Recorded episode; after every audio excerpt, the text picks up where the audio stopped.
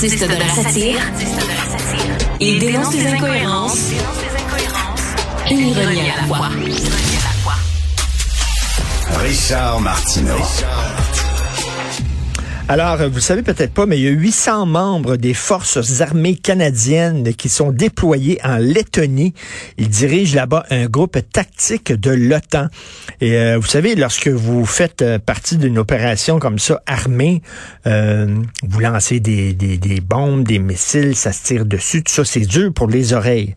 Alors là, ils ont besoin de casques balistiques spéciaux, modernes, qui sont capables de protéger leurs oreilles des bruits extrêmes auxquels ils sont exposés à longueur de jour.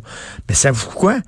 Les 800 membres des Forces armées canadiennes là-bas en Lettonie, selon un reportage de CBC, ils doivent acheter ce casque-là avec leur propre argent. OK? Parce que le gouvernement, les forces armées canadiennes ne leur procurent pas ces casques-là. Fait qu'ils arrivent là-bas, c'est dur pour les tympans. Fait que s'ils veulent se protéger, ils doivent acheter eux-mêmes une partie de leur équipement calvaire. Alors, on va en parler avec euh, M. Martin Fogg, ancien militaire et journaliste indépendant. Bonjour, Martin. Bonjour Richard. Euh, Puis ça a l'air que c'est pas nouveau là, parce que je lisais ça dans le journal de Montréal en 94. Euh, il y a un gars quand il est arrivé en Croatie pour euh, se joindre à la force de protection des Nations Unies. Il a dû échanger ses casques avec les soldats qui rentraient à la maison. C'est-à-dire les, soldats qui partaient du front puis qui rentraient chez eux, ils donnaient leurs casques à ceux qui, qui allaient au front. Qu'est-ce qui se passe avec l'armée canadienne? Oui, ben non, ben ça, je, je, l'ai lu aussi, mais ça, j'étais déjà au courant. Il faut savoir, c'est des, des, problèmes ça, qui, qui datent de, de, de, Bon, on mentionne la Bosnie, mais de plusieurs décennies. Là. Euh, pour la Bosnie, euh, à l'époque, euh, c'était des nouveaux casques en Kevlar, donc plus solides, plus légers. Mais ils échangeaient ça avec les vieux casques en acier qui étaient plus des pots de chambre quasiment que des que, des vrais casques. donc oui, une problématique existe. Moi, quand je suis allé en Afghanistan, c'était un problème aussi, c'est-à-dire que euh, par exemple, euh, on venait de nous fournir une veste euh, tactique pour transporter nos chargeurs, pour transporter nos munitions. puis c'était une veste bon qui avait qui pouvait recevoir quatre chargeurs seulement. Mais en Afghanistan, on était en situation de guerre, de combat, on n'était pas en situation de maintien de la paix et on avait on devait transporter 10 chargeurs. Donc, il y avait des achats personnels qui se faisaient déjà à l'époque. Euh, fait moi, une nouvelle comme ça, ça me surprend pas du tout. Euh, puis bon, si je reprends un peu le, j'aimerais reprendre un peu ici l'esprit du sénateur américain Bernie Sanders qui dit si t'es pas capable d'envoyer tes soldats dans des bonnes conditions puis de t'en occuper, ben, ben oui. garde-les chez vous. Ben oui, complètement. Dire, vraiment, là, déjà que vous faites un, sacrifice incroyable en disant, nous autres, on va servir, on va servir notre pays, euh, on risque notre vie, euh, on va là-bas, déjà, là, c'est énorme. Si en plus, il faut que tu achètes une partie de ton matériel, c'est euh, dis ouais. écoute, on pourrait partir sur une grande discussion sur le pourquoi puis le comment on se rend dans situation-là, mais euh, on va on, on, va rester ici dans le propos. Là. Effectivement, le, le, le, le, soldat, pour comprendre une chose, il faut, faut le voir un peu comme, comme un travailleur. moi, je, dans, dans un des livres que j'ai écrit qui s'appelle l'Afghanicide, je comparais un peu le soldat à un prolétaire de fer. C'est ben oui. que j'avais comme vaguement développé puis que j'ai pas j'ai pas approfondi trop trop, mais quand même l'esprit est là. C'est-à-dire que c'est comme le mineur, c'est comme le travailleur forestier, c'est comme le pompier. Tu peux pas envoyer quelqu'un prendre des risques euh, sans s'assurer un, minimum de sécurité. Puis là, dans le cas qui, dans, le cas principal qui nous occupe, c'est-à-dire ces fameux casques-là qui viennent avec une protection euh, acoustique.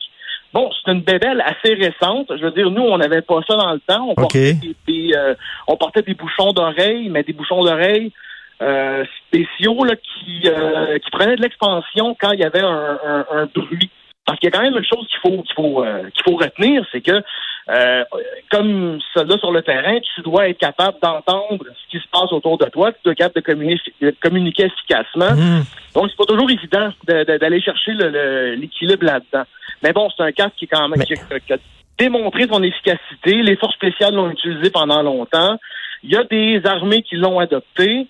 Euh, et ben, à un moment donné, il faut aussi que le, il faut aussi penser en amont parce que si, si les soldats ne peuvent pas protéger leur oui comme il faut, ben dans 5, 10, 15 ans, ça va être des réclamations en anciens combattants pour des pertes d'ouïe, comme on en a présentement, qui sont en hausse d'ailleurs.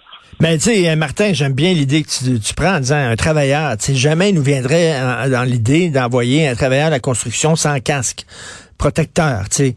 Euh, puis tu sais, tu demandes pas à un gars qui travaille en construction, ben, il faut que tu achètes ton casque toi-même. Je, je, je, sais pas, est-ce que c'est un manque de respect vis-à-vis euh, les, les, militaires? Ben, là, il parle beaucoup, euh, bon, évidemment, au centre de la question, là, c'est dans la discussion euh, depuis euh, bon depuis quelques heures, depuis quelques jours, là, euh, c'est la, lenteur du processus d'acquisition de, d'équipements de l'armée. Bon, on le sait, bon, l'armée, c'est une gigantesque bureaucratie. Euh, qui ferait paraître certaines autres bureaucraties comme des modèles de légèreté. Là.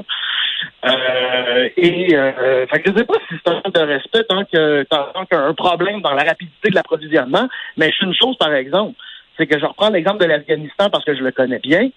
Euh, à l'époque, en 2006 environ, euh, ils avaient envoyé à Kandahar des, euh, des Jeeps de marque Mercedes, qui étaient finalement des Jeeps qu'on appelait soft skin, c'est-à-dire avec très peu ou pas du tout de blindage. Ben Et là, il a commencé à avoir des, des morts, des blessés à cause parce que ces Jeeps-là étaient frappés par des engins improvisés. Et ça a pris quelques mois, à peine un an, pour qu'on ait un nouveau véhicule qui était le RG31 Niala, euh, qui est un véhicule anti-mine qui pouvait remplir les mêmes euh, les mêmes tâches que le, G-Wagon, qui était le Jeep Mercedes, avec une protection beaucoup plus adéquate. Et le processus s'est fait très rapidement. Alors, je pense que, euh, bon, les, les, forces armées ont quand même une certaine flexibilité quand vient le temps d'acquérir de l'équipement en urgence. Euh, là, après ça, eux vont juger que euh, la protection acoustique est une urgence autant qu'un véhicule antimine. Là, je le sais pas, là, ça leur appartient. Mais je une chose, par exemple, c'est que s'ils veulent, s'ils voulaient vraiment remédier au problème, je pense qu'ils pourraient le faire. C'est ça, c'est un, ça a l'air d'être un problème de, de, de, bureaucratie et pas d'argent parce qu'on dit en 2021, il y avait 5 milliards de dollars qui ont été attribués aux forces armées, puis il y a 1 milliard qui est resté sur la table, qui n'ont pas dépensé. Mais ça peut prendre jusqu'à 15 ans d'attente pour, euh, pour certains équipements. 15 ans, Martin? Oui, puis euh, là, on parle des équipements, mais euh, je veux dire, de l'argent laissé sur la table, c'est pas c'est pas nouveau, puis c'est pas dépendant du parti qui est au pouvoir. Je me rappelle en 2004 ou en 2015, pardon, le gouvernement conservateur avait laissé un milliard et demi du département des anciens combattants sur la table. en plein milieu d'une vague de suicides chez des vétérans, chez des militaires, on se rappellera en 2014-2015. Euh, donc, euh, à un moment donné, il faut aussi, je pense qu'à un moment donné, il faut se réveiller un peu. Puis, tu sais, vous êtes le secteur public, vous n'êtes pas là pour faire des économies de chandelle comme le secteur privé. Ben oui. Fait que donnez donc aux soldats les moyens de faire leur job dans des conditions qui vont garantir leur sécurité, relative évidemment parce que la job est, est, est dangereuse en soi. Puis si t'es pas capable de faire ça, ben garde-les donc à la maison. De toute façon, la job principale de l'armée, c'est de défendre le territoire. Puis, puis Martin, quand tu les envoies, assure-toi qu'ils soient bien équipés. Puis quand ils reviennent, assure-toi d'en prendre soin s'ils sont poqués. Exact. Et ça, c'est drôle parce que, euh, ironiquement, souvent, ce sont les, les, les, politiciens et les gouvernements les plus militaristes qui vont accorder le moins d'importance à ce genre de choses-là. Hmm. Euh, bon, là, les libéraux, euh, de toute façon, le Canada, pour moi, reste un État fondamentalement militariste, donc, mais ça, on pourrait en parler longtemps.